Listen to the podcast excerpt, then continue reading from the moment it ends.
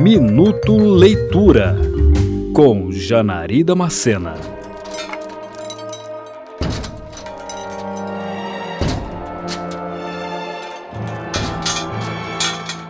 A angustiante espera de um condenado com os dias contados para encerrar com o pescoço na guilhotina, mas que não sabe nem ao menos quanto tempo lhe resta de vida.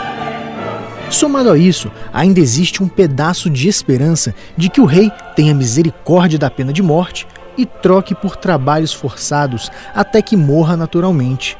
E todo esse desespero é descrito pelo prisioneiro quase diariamente por meio de uma pena, papel e tinta que consegue na prisão.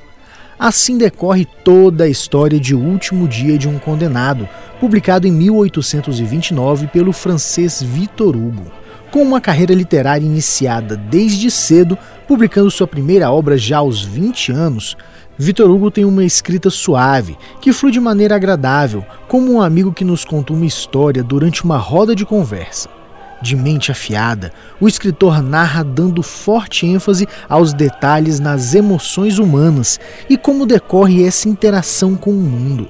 Na metade da vida, o francês direciona os dramas envolvidos em seus livros para causas sociais, como no caso de O Último Dia de um Condenado, em que o autor se posiciona contra a pena de morte, independente do crime.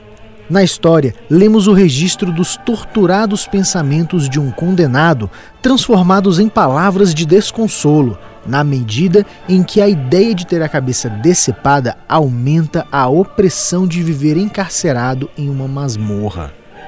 Assim, desde o julgamento, acompanhamos todos os acontecimentos nos últimos meses da vida desse prisioneiro. No formato de relato em primeira pessoa, Victor Hugo nos faz seguir por entre memórias da infância, da juventude e os acontecimentos mais recentes de dentro da prisão.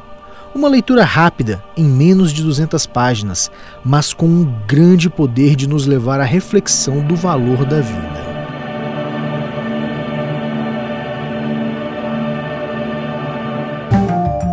Você ouviu Minuto Leitura.